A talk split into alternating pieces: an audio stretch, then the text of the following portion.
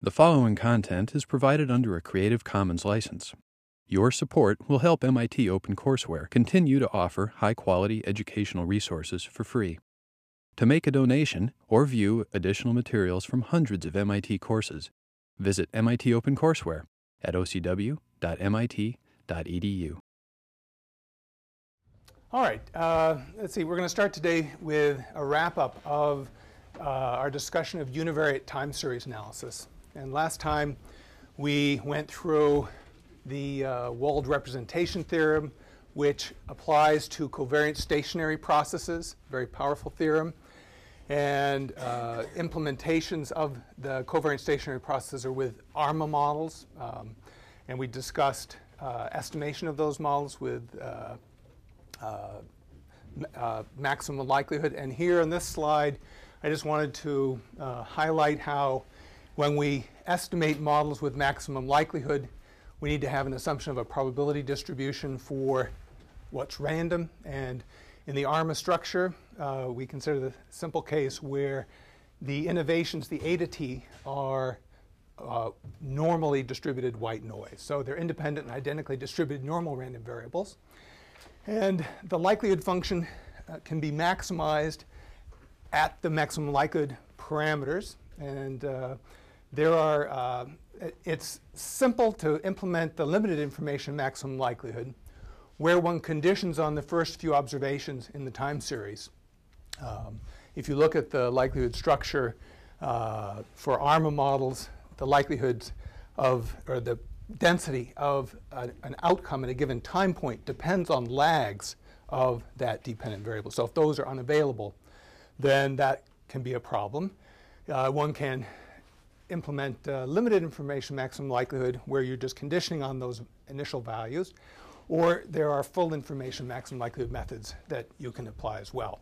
Uh, generally, though, the uh, limited information uh, case uh, is, is what's applied. Then the issue is model selection. And uh, with uh, model selection, the issues that arise with time series are issues that arise in fitting any kind of statistical model.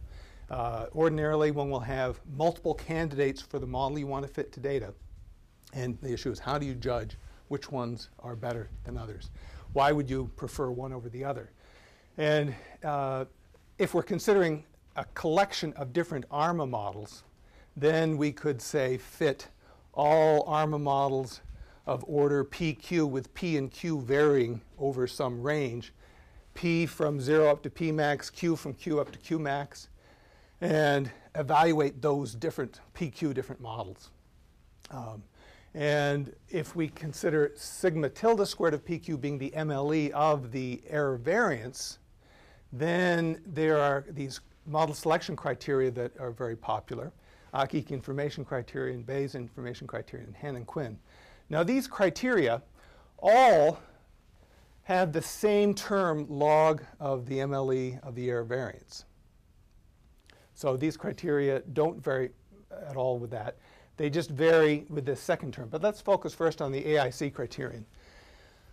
A given model is going to be better if the log of the M L E for the error variance is smaller. Now, is that a good thing? Uh, meaning, you know, what is the interpretation of that practically when you're fitting different models? Well, it, the practical interpretation is the variability of the model uh, about where you're predicting things. Our estimate of the error variance is smaller. So we have essentially a model with a smaller error variance is better. So we're trying to minimize the log of that uh, variance. Minimizing that is a good thing. Now, what happens uh, when you have many sort of independent variables to include in a model? Well, you know, if you were doing a Taylor series approximation of a continuous function, you know, eventually you'd sort of get to probably the smooth function with enough terms.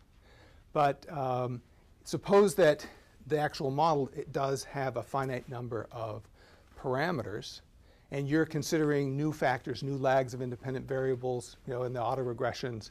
Um, as you add more and more variables, well, the, uh, there really should be a penalty for adding extra variables that aren't adding real value to the model in terms of reducing the error variance.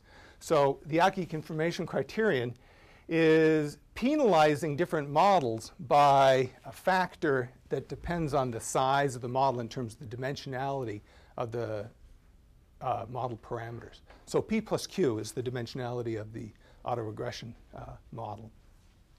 Um, so uh, now with, um, let's see, with the B I C criterion, the difference between that and the A I C criterion is that this factor two is replaced by log n.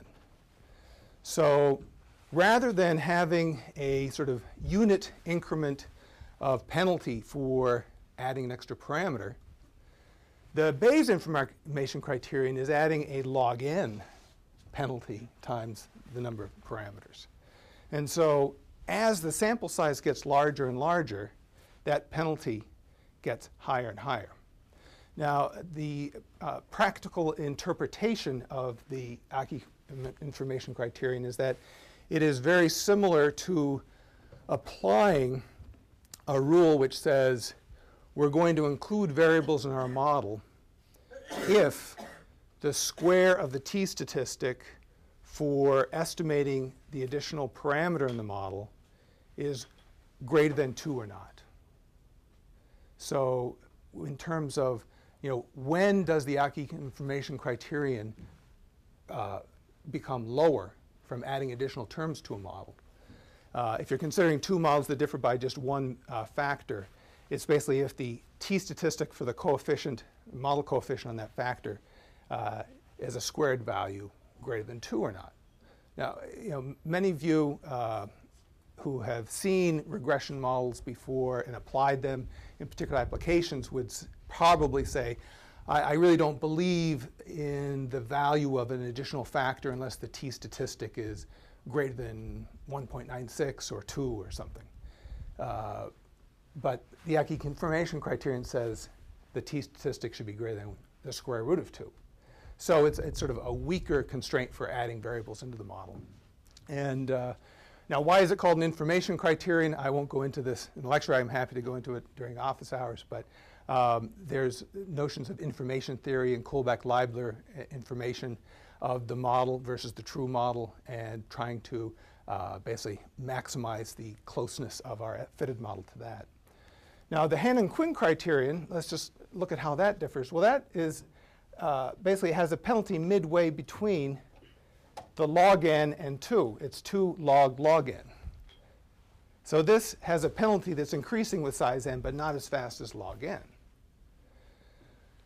This becomes relevant when we have models that get to be very large because we have a lot of data.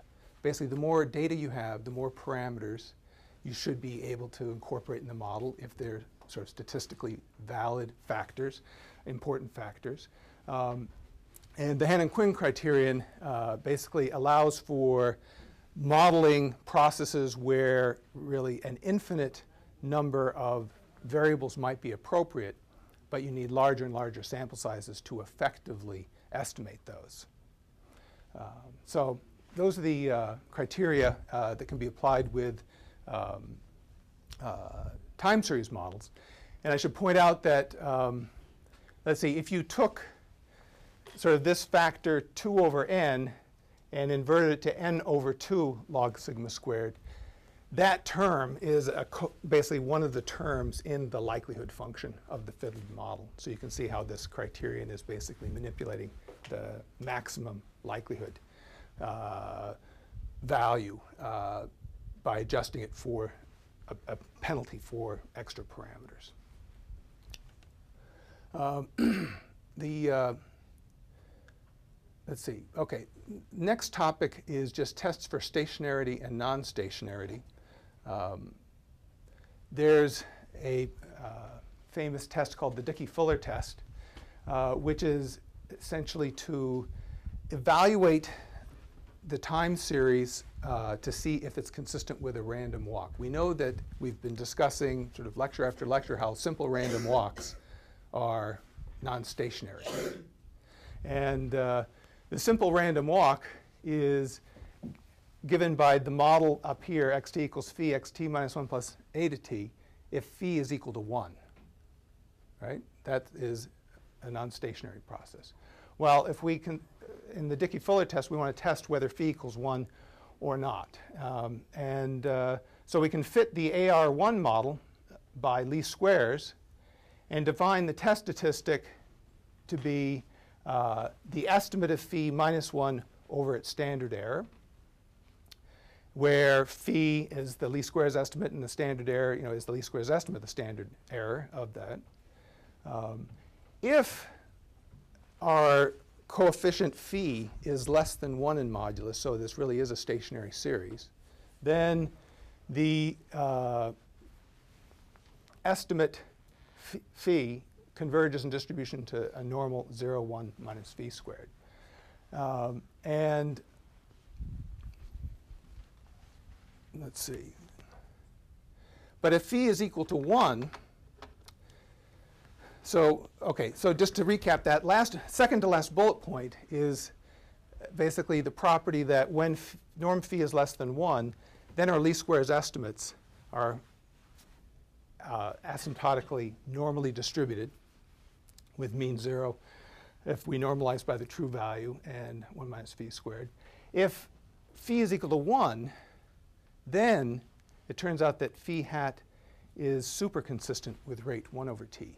Now, uh, this super consistency um, is an issue of, uh, is related to, you know, uh, statistics converging to some value.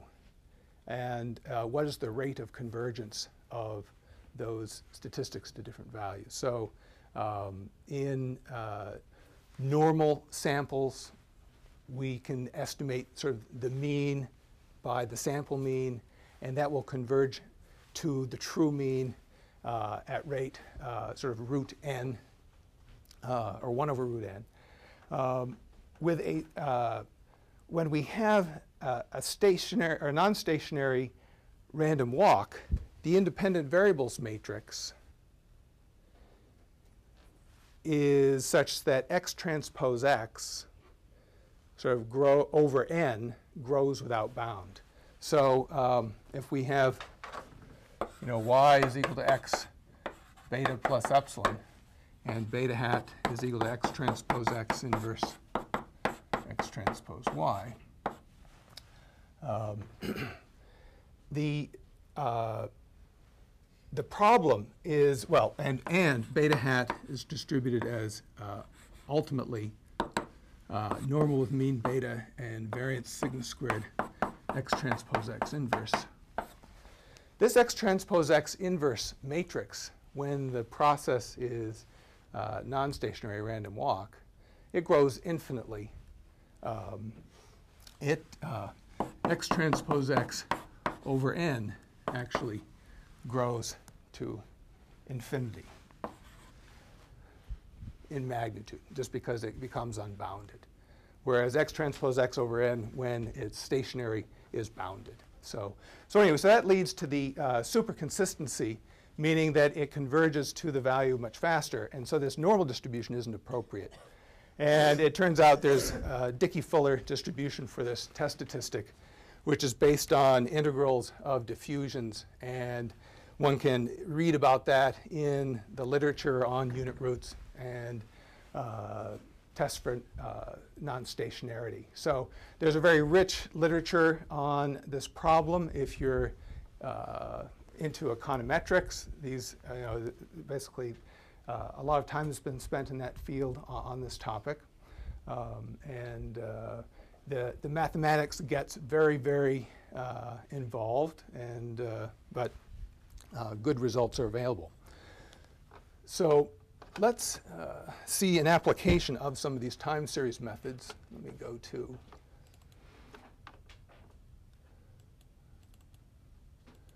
let me go to the desktop here, if I can. In this uh,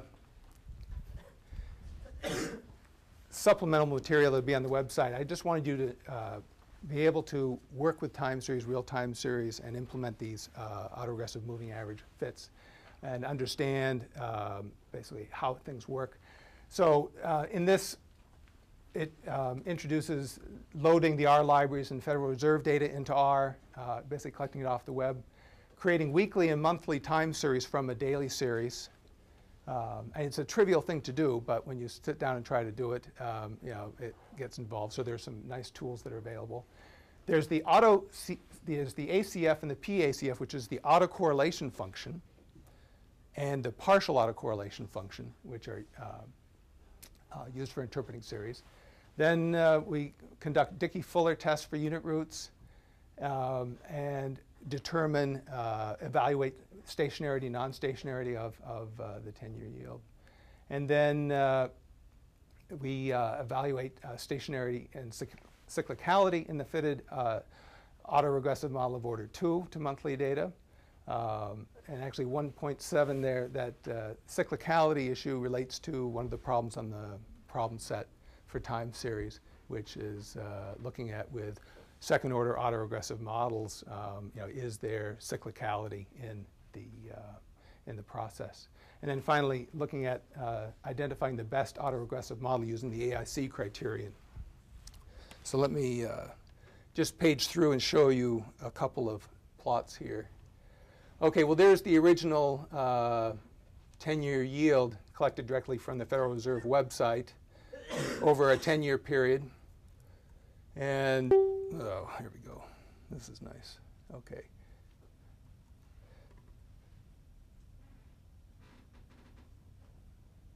Okay, um, let's see. This uh, section one point four conducts the Dickey-Fuller uh, test, and it basically determines that um, the uh, I, okay the p-value for uh, station for non-stationarity is is not rejected, and so um, let's see, with uh, the augmented Dickey-Fuller test, the test statistic is computed, its significance is evaluated uh, by the distribution for that uh, statistic.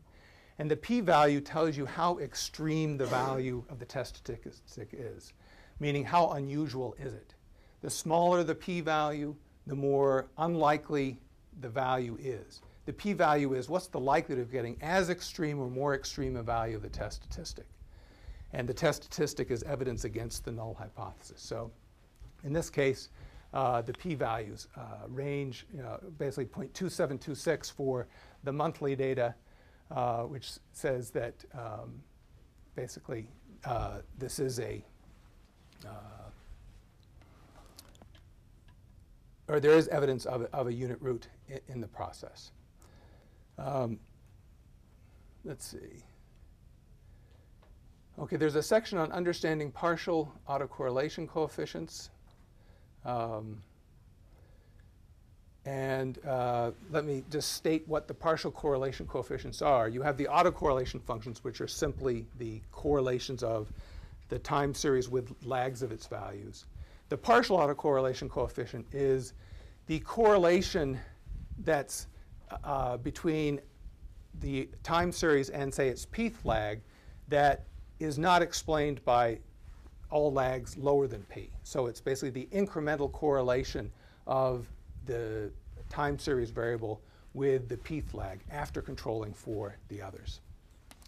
Um, and then, uh, let's see, with this, in section eight here, uh, there's a function in R called A R for autoregressive, which uh, basically will fit all autoregressive models up to a given order and provide diagnostic statistics for that. And here is a plot of the relative A I C statistic for models of the monthly data. And you can see that basically it, it takes all the A I C statistics and subtracts the smallest one from all the others. So one can see that uh, according to the A I C statistic, a model of order seven is suggested for this uh, treasury yield data. Okay. Then finally, because um, these autoregressive models are implemented with regression models, one can apply uh, regression diagnostics that we had introduced earlier to, to look at those data as well. All right. So let's go down now.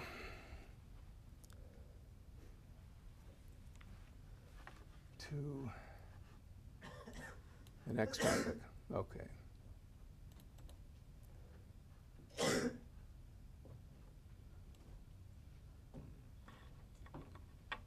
You zoom in. Full screen. Here we go. All right.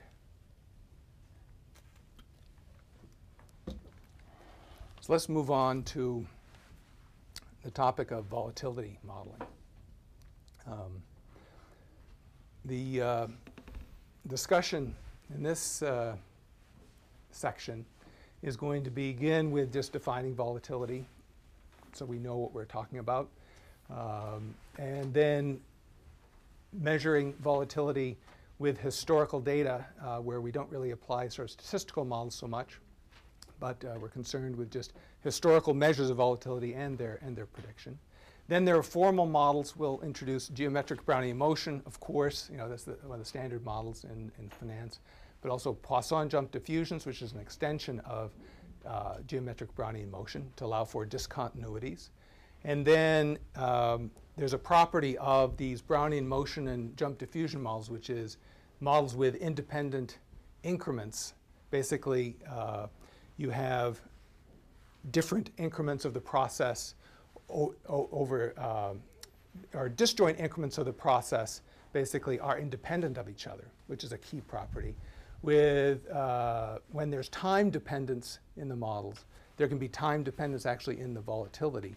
And ARCH models were introduced initially to try and capture that, and were extended to GARCH models. And these are the uh, sort of simplest cases of uh, time-dependent volatility models that we can work with and introduce. Um, and in, in all of these, the, uh, the sort of mathematical framework for defining these models and the statistical framework for estimating their parameters is going to be highlighted. And uh, while it's a very simple setting in terms of what these models are, uh, these issues that we'll be covering re relate to uh, virtually all uh, statistical modeling as well. So let's define volatility. Um, Okay, in finance, uh, it's defined as the annualized standard deviation of the change in price or value of a financial security or an index. So we're interested in the variability of this uh, process, a price process or a value process, and we consider it on an annualized time scale. Now, because of that, it's, when you, when you talk about volatilities, it really is meaningful to Uh, communicate, you know, levels of ten percent. You know, um, you know, if you think of, uh, you know, at what level do uh, sort of absolute bond yields vary over a year? You know, is it uh, probably is probably less than five percent? You know, bond yields don't. When you think of currencies, how much do those vary over a year? Maybe ten percent. With equity markets, you know, how do those vary? Well, maybe thirty, forty percent more. Um, with uh, the uh, estimation and prediction approaches, okay, these are uh, what we'll be discussing. It's different cases. So let's go on to historical volatility. Um, in terms of computing the historical volatility, we'll be considering basically a, a price series of t plus one points. And then we can get t period returns for those corresponding to those prices, which is simply the log of, or the difference in the logs of the prices, or the log of the price relatives. So R T is going to be the return for the asset, um, and uh, you know, one could use other definitions like sort of the absolute return, not take logs. Um, it's convenient in much empirical analysis, I guess, to work with the logs uh, because if you sum logs, you get the sort of log of the product. And uh, so total cumulative returns uh, can be computed easily with sums of logs. Uh, but anyway, we'll work with that scale for now. Um, the, okay, now the process R T, uh, the return series process, is going to be assumed to be covariant stationary, meaning that it does have a finite variance. And uh, the uh, sample estimate of that is just given by uh, you know, the square root of the sample variance. So we're basically, and uh, we're also considering an unbiased estimate of that. Um, and if we want to um, basically convert these to annualized values so that we're dealing with a volatility, then if we have daily prices, of which in financial markets they usually, in the U S they're open roughly two hundred fifty-two days a year on average, we multiply that sigma hat by two hundred fifty-two root, and for weekly root fifty-two and root twelve for monthly data. So, so depend, regardless of uh, this, the periodicity of our original data, we can get them onto that uh, volatility scale. Um, the, uh, now, in terms of prediction methods that um, uh, one can make with historical volatility, and there's a lot of um, work done in finance by people who aren't sort of trained as econometricians or statisticians. You know, they basically just work with the data. And uh, there's uh, a, a standard for risk analysis called the risk metrics uh, approach, where um, the approach defines volatility and volatility estimates, historical estimates, just using simple methodologies. And so let, let's just go through what those are here. Um, One can uh, basically, for a period, for any period t, one can define the sample volatility just to be um, the sample standard deviation of the period t returns. And so with daily data, that might just be the square of that daily return. With monthly data, it could be the sample standard deviation of the returns over the month. And with yearly, it would be the sample over, over the year. Also, with intraday data, it could be the sample standard deviation over intraday uh, periods of, say, uh, half hours or hours. Or, and um, the historical average um, is simply the mean of those estimates, um, which uses all the available data. One can consider the simple moving average of these realized volatilities. And so um, that basically is using the last m for some finite m values to average. And uh, one could also uh, consider an exponential moving average of these uh, sample volatilities, where we have our estimate of the, of the volatility is one minus beta times the current period volatility plus beta times the previous estimate. And these exponential moving averages are really very nice uh, ways to estimate processes that change over time, and they're able to track uh, the changes quite well. And they, they will tend to come up again and again.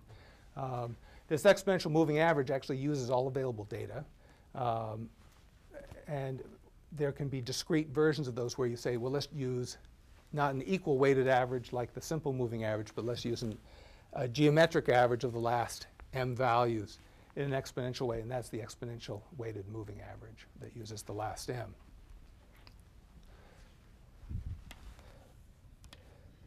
Okay, there we go.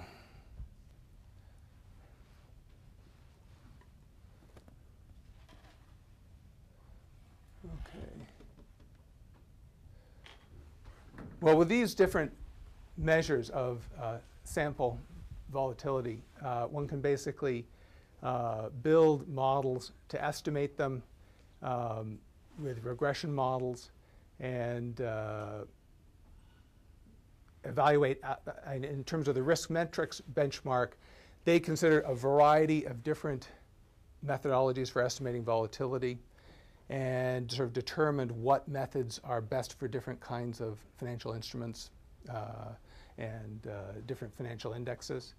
Um, and there are different performance measures one can apply, sort of mean squared error of prediction, mean absolute error of prediction, uh, mean absolute prediction error, and so forth, to uh, evaluate different methodologies. And uh, on the web, you can actually look at the technical documents for risk metrics, and they go through these analyses. And if your interest is in a particular area of finance, you know, whether it's fixed income or equities, commodities or currencies, uh, reviewing their work there is very interesting because it does uh, highlight different aspects of those markets.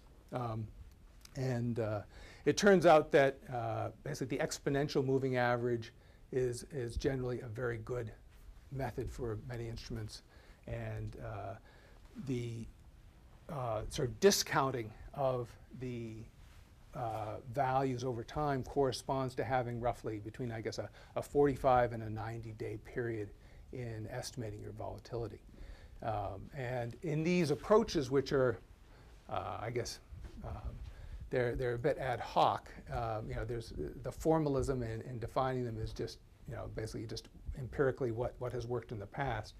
Um, the, uh, um, let's see, the, the uh, um, you know, while these things are, are ad hoc, they actually uh, have, have been very, very effective. So let's, uh,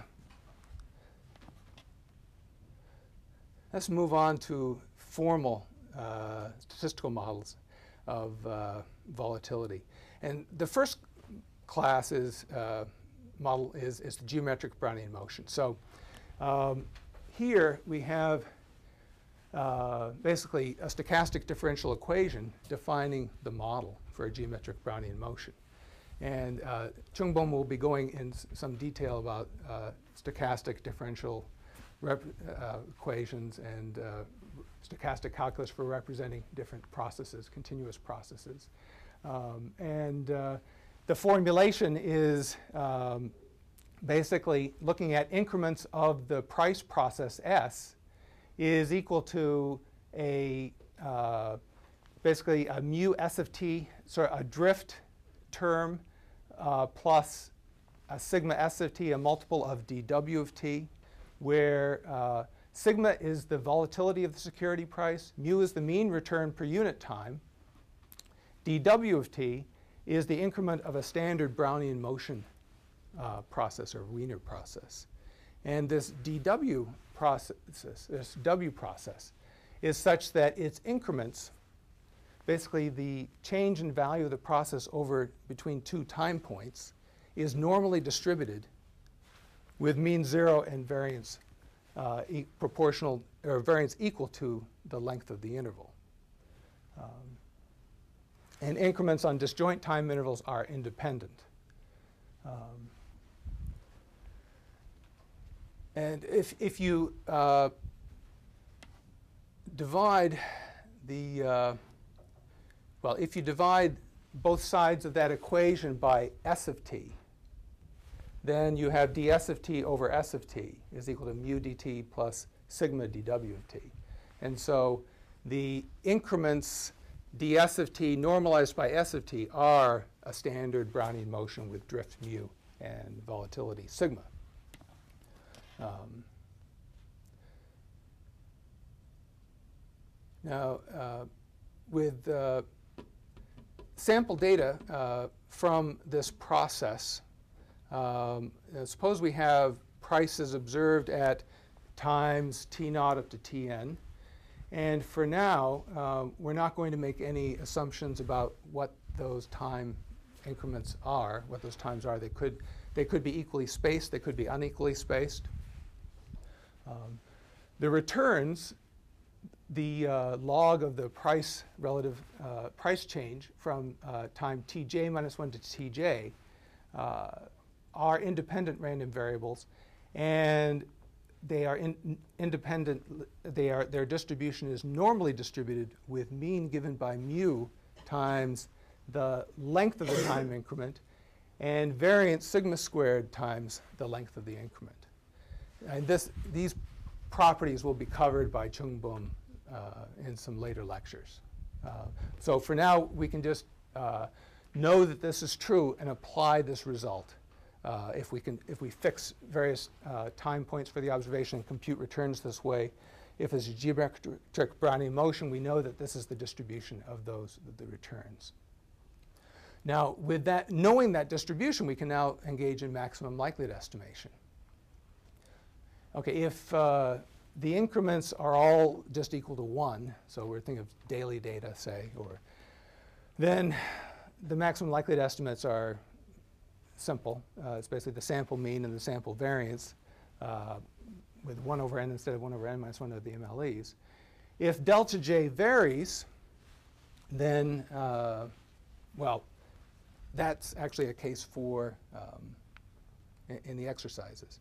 Now, um, let's see, does anyone, in terms of, um, well, in, in the class exercise, um, the, uh, the issue that is important to think about is if you consider um, a given interval of time over which we're observing this geometric Brownian motion process.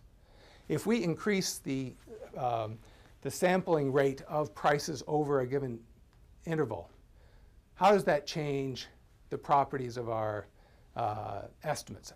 Basically, do we obtain more accurate estimates of the underlying parameters? And uh, as you increase the sampling frequency, um, It, it turns out that some parameters are estimated much, much better, and you get uh, uh, basically much uh, lower standard errors on, on those estimates. With other parameters, you don't necessarily. And, and the exercise is, is to evaluate that.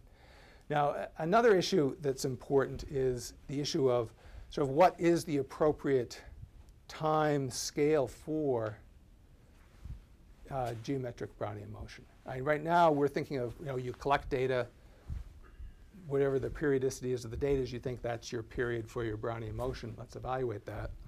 Um, let me uh, go to another example. Um,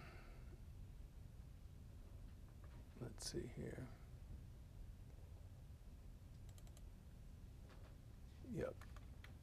Okay, let's go control minus here. Uh, okay, all right. Um, let's see, with, uh, let's see, with, with the second case study, there was uh, data on exchange rates, um, looking for ex uh, ex uh, regime changes in exchange rate uh, relationships. And so we have data from that case study on different uh, foreign exchange rates. And here, uh, in the top panel, I've graphed the uh, uh, euro-dollar exchange rate uh, from the beginning of nineteen ninety-nine through uh, just uh, you know, a few months ago.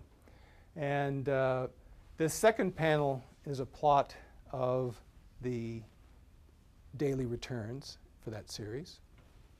And here is a uh, histogram of those daily returns and a fit of the Gaussian distribution for the daily returns if our sort of time scale is correct. Basically, daily returns are n normally distributed. They're all equally. Days are disjoint in terms of, you know, the price change. Um, and uh, so they're independent and identically distributed under the model, um, and they all have the same normal distribution with mean, mu, and variance sigma squared. Um, okay, this analysis impl assumes basically that we're dealing with trading days for the appropriate time scale of the geometric Brownian motion. Um, one can, uh,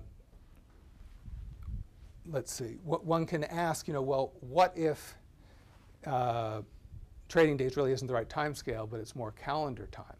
I mean, you know, the price, the, the change in value over the weekends maybe correspond to price changes or value changes over a longer period of time, and uh, so so this model really needs to be adjusted for for that time scale. Um, the uh, exercise um, that allows you to consider different delta t's is, you know, shows you what the maximum likelihood estimates. You'll be deriving maximum likelihood estimates if we have different definitions of time scale there. Um, but if you apply the calendar time scale to this uh, euro, let me just show you what the different estimates are of the mean, uh, annualized mean return and the annualized volatility. So if we consider trading days for euro, it's ten point two five percent or zero point one zero two five. If you consider uh, clock time, it's actually turns out to be twelve point two percent. So depending on how you specify the model, you'll get a different definition of volatility here. Um, and uh, it's uh, important to um, basically understand sort of what the um, assumptions are of your model and whether um, you know, perhaps uh, things ought, ought to be different. Um, with uh, in, in statistic or stochastic modeling, there's an area uh, called subordinated stochastic processes. And uh, this is uh, basically the idea is um, if you have a stochastic process like geometric Brownian motion or simple Brownian motion, um, maybe you're observing that on uh, the wrong time scale. You know, you may fit the geometric Brownian motion model and it doesn't look right, but it could be that there's a different time scale that's appropriate, and it's really Brownian motion on that other time scale. And so one can, uh, formally it's called a subordinated stochastic process. You have a different time function for how to model the uh, stochastic process. And uh, uh, the, subor the evaluation of subordinated stochastic processes leads to consideration of different time scales. With, um, say, equity markets uh, and futures markets, sort of the volume of trading, sort of cumulative volume of trading might be really an appropriate measure of the real time scale. That's a measure of, in a sense, information flow coming into the market through the level of activity. Um, so anyway, I, I wanted to highlight how uh, with different time scales you can get different results, and uh, so that's you know, something to be evaluated. In looking at these different models, okay, these first few graphs here show the fit of the normal model with the trading uh, day time scale. Um, let's see. Those of you who've ever taken a statistics class before, or in applied statistics, may know about normal Q Q plots. Um, basically, if you consider, uh, if you want to evaluate the consistency of the uh, returns here with a, a Gaussian distribution, what we can do is uh, plot the uh, observed, ordered, sorted returns against what we would expect the sorted returns to be if it were from a Gaussian sample. So under the geometric Brownian motion model, the daily returns are a sample, independent, identically distributed random variable sampled from a Gaussian distribution. So the smallest return should be consistent with the smallest of a sample size n. And what's being plotted here is the theoretical quantiles or percentiles versus the actual ones. And one would expect that to lie along a straight line if the theoretical quantiles were uh, well predicting the actual extreme values. What, what we see here is that as you, the theoretical quantiles get uh, high, and it's in units of standard deviation units, the realized sample uh, returns are in fact much higher than would be predicted by the Gaussian distribution. And similarly on the, on the low side. Um, so, so there's a normal Q Q plot that's used often in the diagnostics of these, of these models. Then down here, uh, I've actually uh, plotted a fitted percentile distribution. Now, um, what's been done here is if we model these series as a series of uh, Gaussian random variables, then we can Um, estimate, or, or we can evaluate the percentile of the fitted Gaussian distribution that was realized by every point. So if we have a return of, say, you know, negative two percent, um, you know, what percentile is the normal fit of that? And you can just invert the normal uh, curve to, uh, or, or you can evaluate the uh, The, the cumulative distribution function of the fitted model at that value to get that point. And um, what should the distribution of percentiles be for fitted percentiles if we have a really good model? Okay, how many, uh, well, okay, let's think. At the, if you consider the fiftieth percentile, um, you would expect, I guess, fifty percent of the data to lie above the fiftieth percentile and fifty percent to lie below the fiftieth percentile, right? Okay, let's consider, here I divided up into one hundred uh, bins between zero and one. So, so this bin is the ninety-ninth percentile.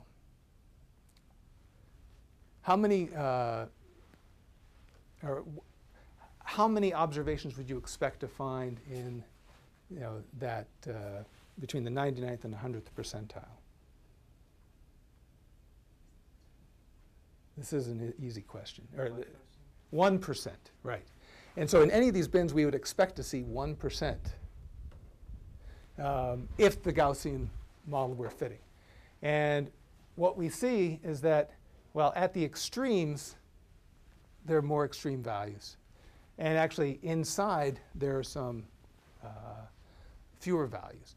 And actually, this is, is exhibiting a leptokurtic distribution for the uh, actual re realized samples. Basically, the, the middle of the distribution is a little thinner, and it's compensated for by fatter tails. Um, but, um, but with this particular model, we can basically expect to see uh, a uniform distribution of percentiles across this uh, in this graph. The, uh, if you, we compare this with a fit of um, the uh, clock time, we actually see that clock time does a bit of a better job at getting the extreme values closer to what we would expect them to be. So in terms of being a better model for the uh, uh, returns process, if we're concerned with these extreme values, we're actually getting a slightly better value um, with those. So um, all right. Um, Let's move on back to the notes and talk about um, the Garman-Klass estimator. So let me do this. All right, uh, view full screen.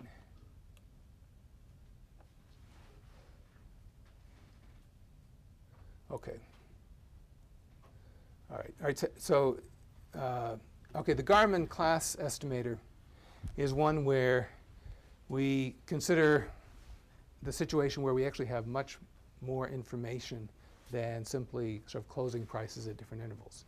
Um, you know, basically, uh, transact all, all transaction data is collected in financial markets. So there's really we have virtually all the data available if we want it or can pay for it. Uh, but um, Let's consider a case where we expand upon just having closing prices to having additional information over increments of time that include the uh, open, high, and low price over the different periods. Um, when you uh, so so it, it, those of you who are familiar with bar data graphs that you see whenever you plot uh, you know, stock prices over over periods of uh, weeks or, or, or months, um, you'll be familiar with, with having seen those. Uh, now, the Garman-Klass uh, paper addressed, you know, how can we exploit this additional information to improve upon our estimates of uh, the close-to-close? And so uh, we'll just use this notation.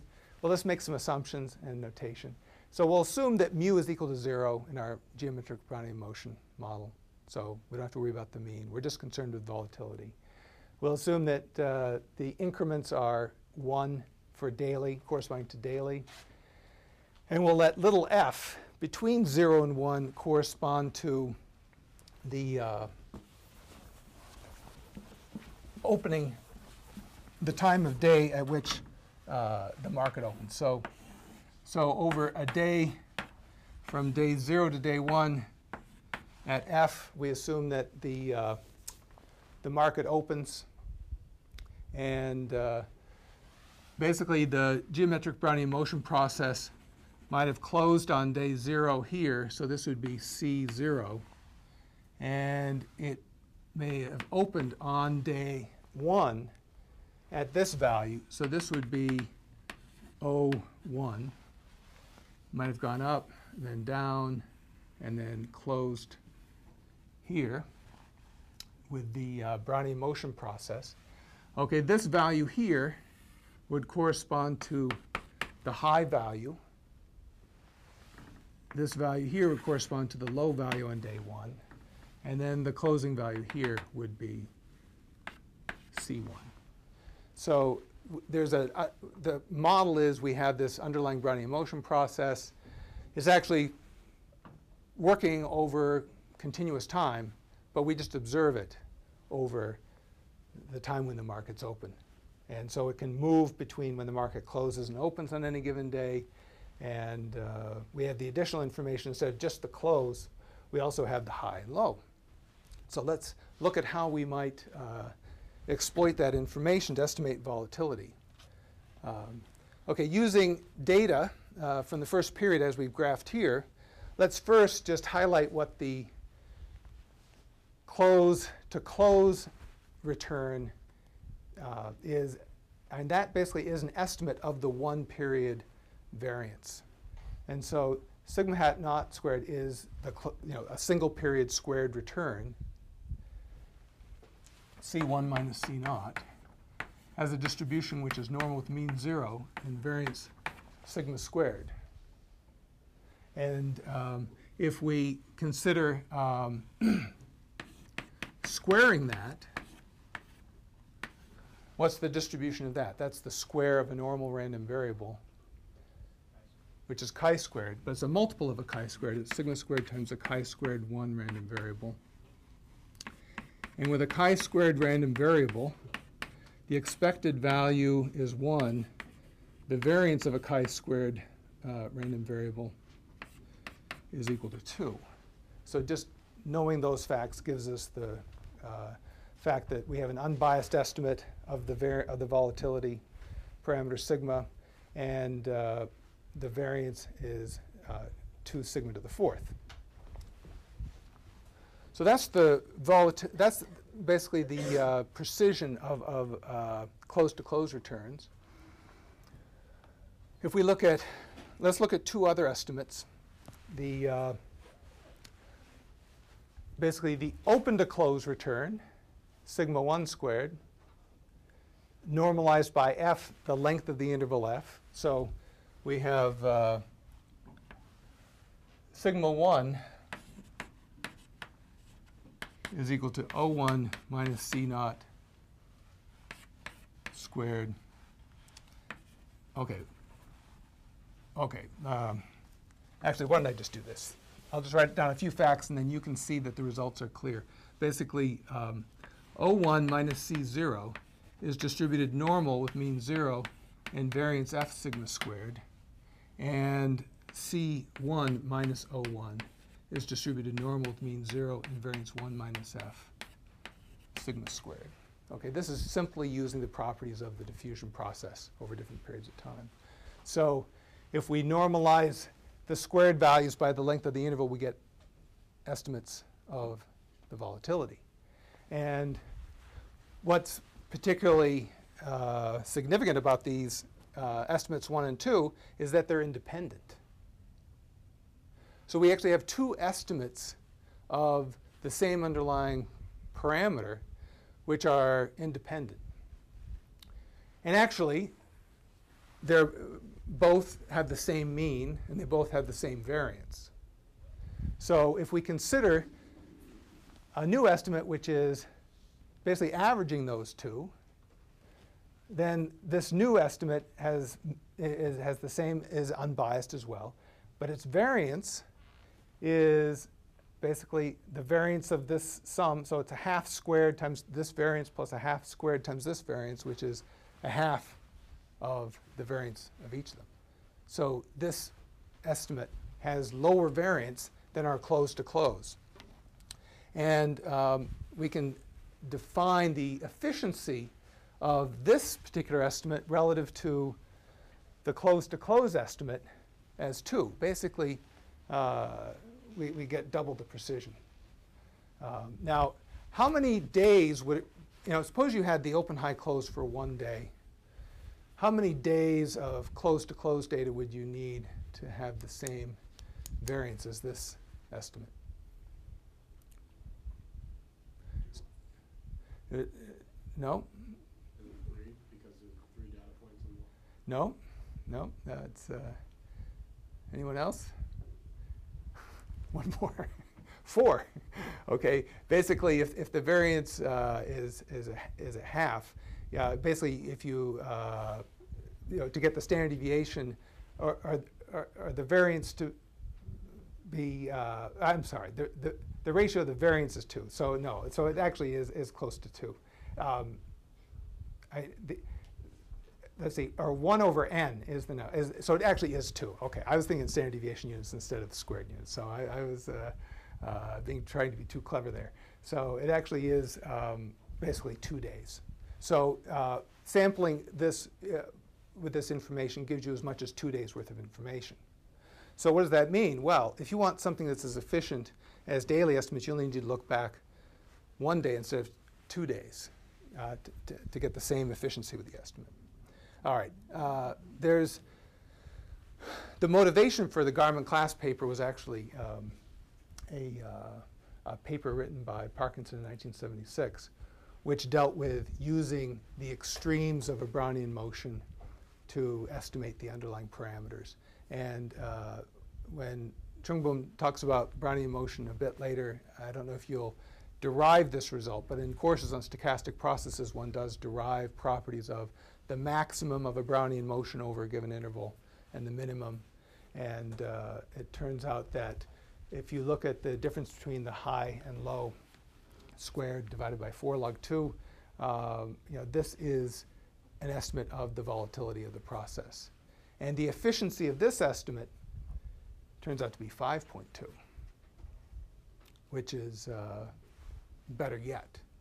Well, Garman and Klass were excited by that and, and wanted to find even better ones. So uh, they wrote a paper that uh, uh, evaluated all different kinds of estimates. And I encourage you to, you know, Google that paper and read it because it's very accessible and it sort of highlights the, you know, statistical and probability issues associated with these problems. But uh, what they did was they derived the best analytic scale invariant estimator, which has this uh, you know, sort of bizarre combination of uh, uh, different terms. But basically, we're using normalized values of the high-low close normalized by the open. And they're able to get an efficiency of seven point four with this uh, combination. Now, scale invariant estimates um, in, in statistics, in uh, statistical theory, there, there are different principles that guide the uh, development of different methodologies. And one, one kind of principle is issues of scale invariance. You know, if you're estimating a scale parameter, and in this case, volatility is telling you essentially how large is the variability of this process. If you were to, say, multiply your original data all by a given constant, then a scale invariant estimator should be such that your estimator changes in that case only by that same scale factor. So it's sort of the, the estimator is, is, doesn't depend on how you scale the data. So uh, that's the notion of scale invariance. Um, the uh, paper, Garman-Klass paper actually, you know, goes, goes to the nth degree and actually finds a particular estimator that has an efficiency of eight point four, uh, which is really highly significant. So, you know, if you are working with um, uh, modeling processes where you believe that the underlying parameters may be uh, reasonably assumed to be constant over short periods of time, well, you'll, over those short periods of time, if you use these extended estimators like this, uh, you'll get much more precise measures of the underlying parameters than from just using simple close-to-close data. All right, let's uh, introduce Poisson jump diffusions. Um, with Poisson jump diffusions, we have a, basically a stochastic differential uh, equation for representing this model, and it's just like the geometric Brownian motion model, except we have this additional term, gamma sigma z d pi of t. Now, uh, there's a lot of different variables, but um, essentially what we're thinking about is, over time, there's a Brownian motion process is fully continuous. There are basically no jumps in this Brownian motion process. In order to allow for jumps, we assume that there's some process pi of t, which is a Poisson process. It's a counting process that counts when uh, uh, jumps occur, how many jumps have occurred. So that might start at zero, at the value zero. Then if there's a jump here, it goes up by one. And then if there's another jump here, it goes up by one, and so forth. Um, and so the uh, Poisson jump diffusion model says, we're going to, this, this diffusion process is actually going to experience some shocks to it. Those shocks are going to be arriving according to a Poisson process. If you've taken stochastic modeling, you know that that's a, um, a sort of a purely random process, um, basically exponential arrival rate of, of shocks occurring. You can't predict them.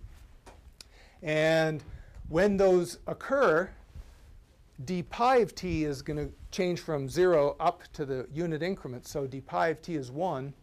And then we'll realize gamma sigma z of t. So at this point, we're going to have shocks. Here, this is going to be gamma sigma z one. And at this point, maybe it's a negative shock, gamma sigma z two, if this is zero. And so with this overall process, we basically have a shift in the diffusion up or down according to this, the, these values. And so this model allows for the arrival of these processes to be random according to the Poisson distribution, and for the magnitude of the shocks to be uh, random as well. Um, now, like the uh, geometric Brownian motion model, this process sort of has uh, independent increments, which um, helps with this uh, estimation.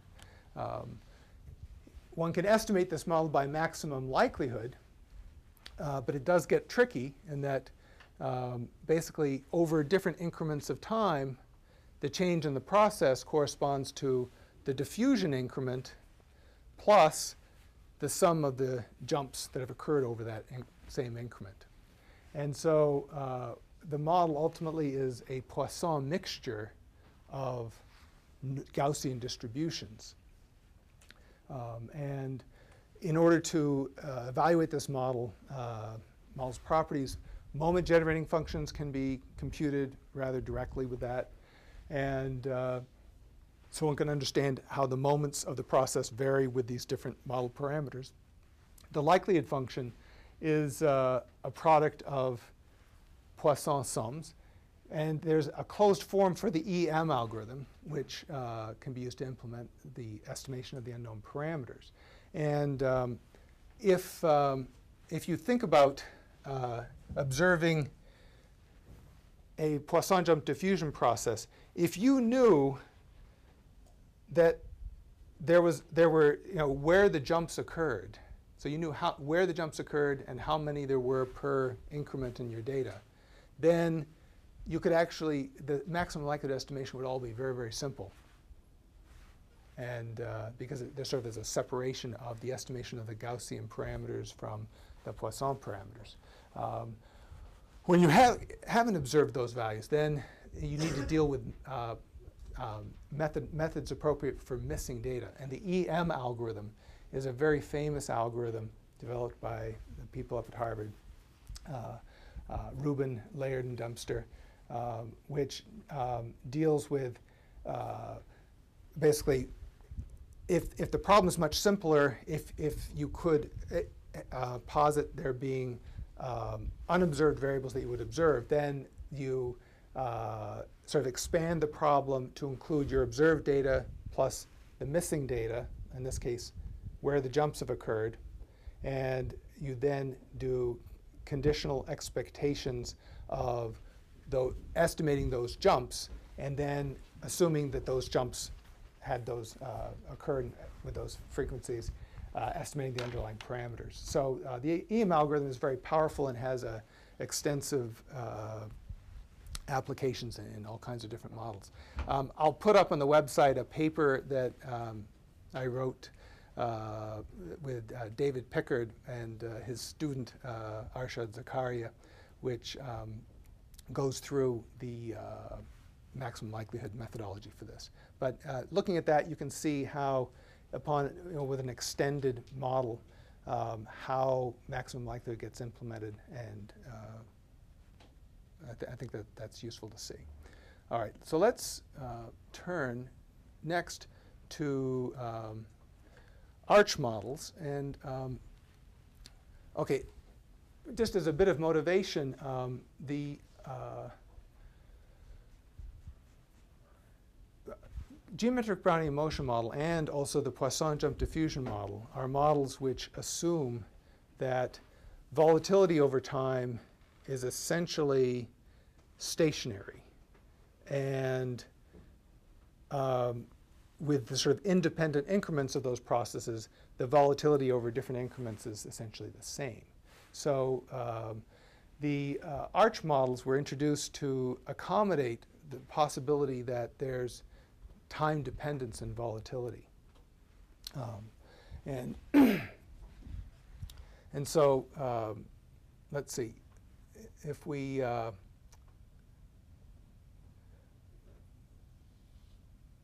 let's see, let me go. Okay, uh, I'll uh, at the very end I'll I'll, I'll go through an example sh showing that time dependence, um, and uh, you know, with with our euro dollar exchange rate.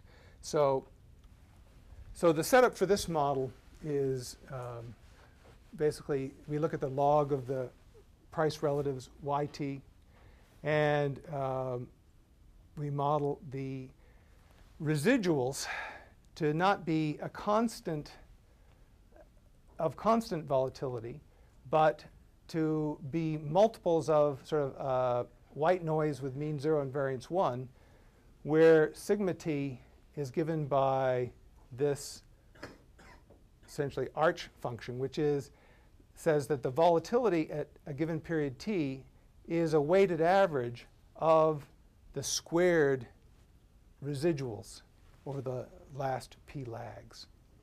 And so if there's a large residual, then that could persist uh, and make the next uh, observation have a large variance. And so uh, this, this accommodates some uh, time dependence. Now, um, with this model, um, this model actually has parameter constraints, which are never a nice thing to have when you're fitting models. Um, in this case, the parameters alpha one through alpha p all have to be positive. And um, why do they have to be positive? Right, variance is positive. So if, if any of these alphas were negative, then there would be a possibility that under this model that you could have negative volatility, which you can't. So we want to estimate these parameters with a, we need to, if we estimate this model, to estimate them with the constraint that all those, these parameter values are, are uh, non-negative. Um, so that does complicate the estimation a bit. Um, In terms of understanding how this process works, um, one can actually see how the ARCH model implies an autoregressive model for the squared residuals, which um, turns out to be useful. So the top line there is the ARCH model, saying that the variance of the t period return is this weighted average of the past residuals. And then if we simply add a new variable ut, which is our re squared residual minus its variance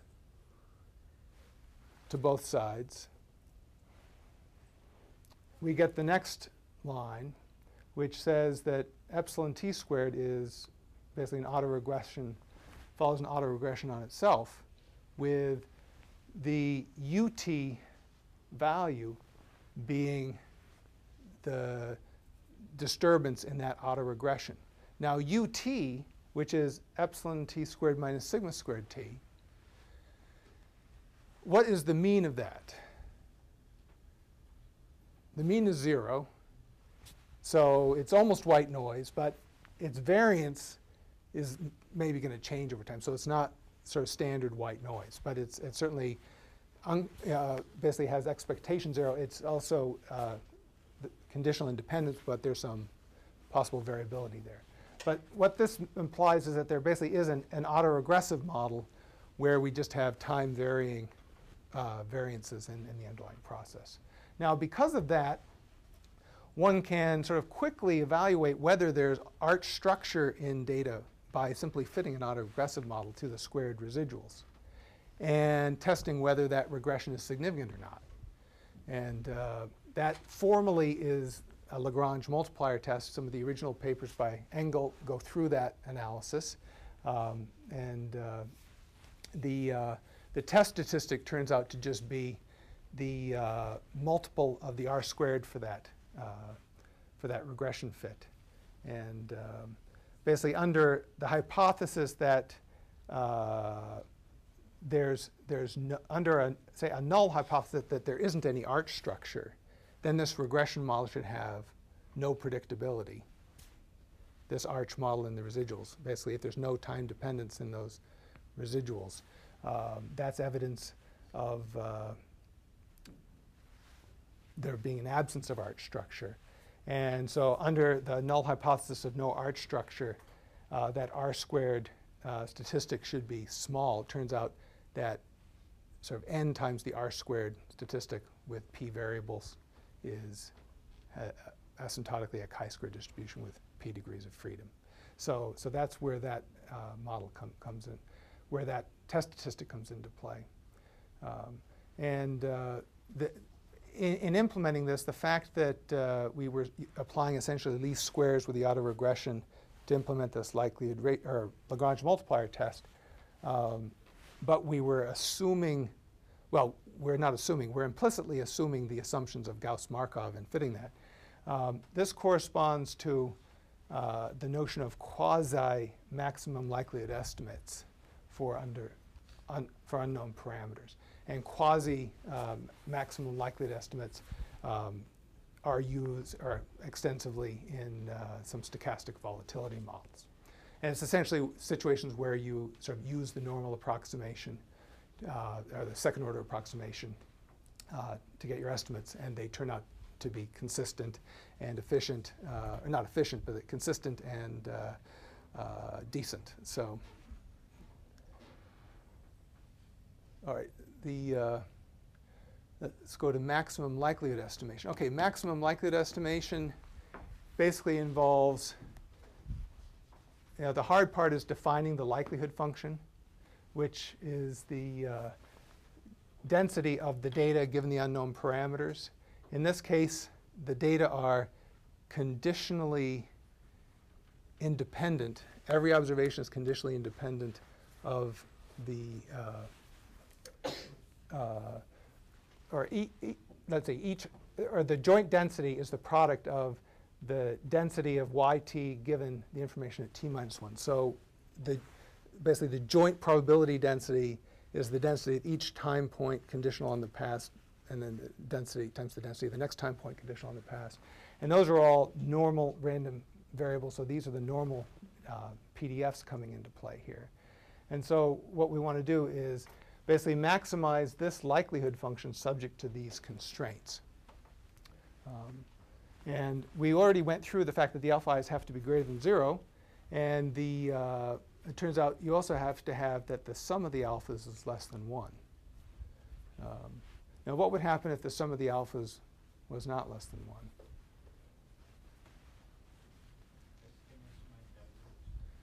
Right. And you basically could have the process start diverging. Um, basically, these uh, autoregressions um, you know, can explode. So let's go through and see. Um, let's see. Actually, we're going to go to ARCH models, GARCH models next. Okay. Um, let's see. The uh,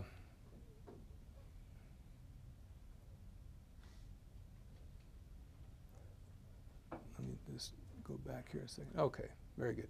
Okay, uh, in the remaining few minutes, let me just introduce you to the uh, uh, GARCH models. Um, when um, well, okay, the, the issue with with uh, Okay, the, the GARCH models basically add a, uh, basically a series of past values of the squared volatilities. Basically, that's the Q sum of uh, you know past squared volatilities uh, to the for the uh, equation for the the volatility sigma t squared, and so. Um, You know, it may be that very high order ARCH models are actually important, um, or, or, or, or um, um, very high order ARCH terms are found to be significant when you fit ARCH models.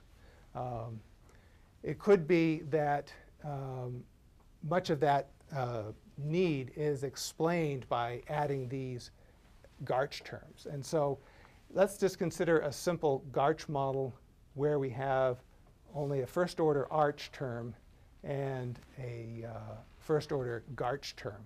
So um, we're basically saying that this is a weighted average of the previous volatility, the new squared residual. And this uh, is a very parsimonious uh, representation that actually ends up fitting data quite, quite well. And um, there are various properties of this GARCH model, which um, we'll go through next time. But I want to just close this lecture by showing you fits of the ARCH models and of this GARCH model to the uh, euro-dollar uh, exchange rate process. So let's just look at that here. Okay.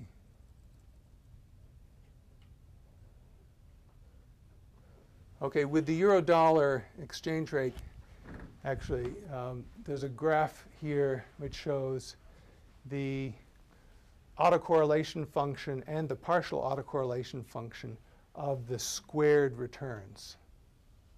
So, is there dependence in this, you know, these daily uh, volatilities? And basically, there's these blue lines are plus or minus two standard deviations of the uh, uh, correlation coefficient. Basically, we have highly significant autocorrelations and very highly significant partial autocorrelations, which suggests, if you're familiar with ARMA process, that you would need a very high order ARMA process to fit this uh, the squared residuals. Um, But this, you know, highlights how with the statistical tools you can, you know, you can actually uh, identify this uh, time dependence quite quickly. And um, here's a plot of the ARCH order one model and the ARCH order two model. And on each of these, I've actually drawn a solid line where the sort of constant variance model would be. So ARCH is saying that we have a lot of variability Uh, about that constant mean. Um, and a property, I guess, of these ARCH models is that, you know, they all have sort of a, a minimum value for the volatility that they're estimating. You know, if you look at the ARCH function, that alpha naught, you know, is the constant term, is basically the, the minimum value, um, which that can be. Uh, so there's a constraint sort of on the lower value. Um, then here's an ARCH ten fit, which actually is, uh, you know, basically looks it doesn't look like it sort of has quite as much of a uniform lower bound in it. But one could go on and on with higher order ARCH terms. But rather than doing that, one can also fit a, just a GARCH one one model, and this is what it looks like. So uh, basically, the time-varying volatility in this process is captured really, really well with just this two-parameter GARCH model as compared with a high-order autoregressive model. And, and this uh, sort of highlights the issues sort of with the Wald decomposition where, you know, a potentially infinite order autoregressive model will effectively fit most time series. Well, that's nice to know, but it's nice to have a parsimonious way of defining that infinite collection of parameters. And with the GARCH model, a uh, couple of parameters and do a good job. And then finally, here's just a simultaneous plot of all those volatility estimates on the same graph. And so one can see the flexibility, increased flexibility, uh, basically, of the GARCH models compared to the ARCH models for capturing uh, time-varying volatility. Um, so all right, I'll stop there for today. And uh, let's see. Next Tuesday is a uh, presentation from Morgan Stanley. So, and today's the last day to sign up for the field trip. Yeah.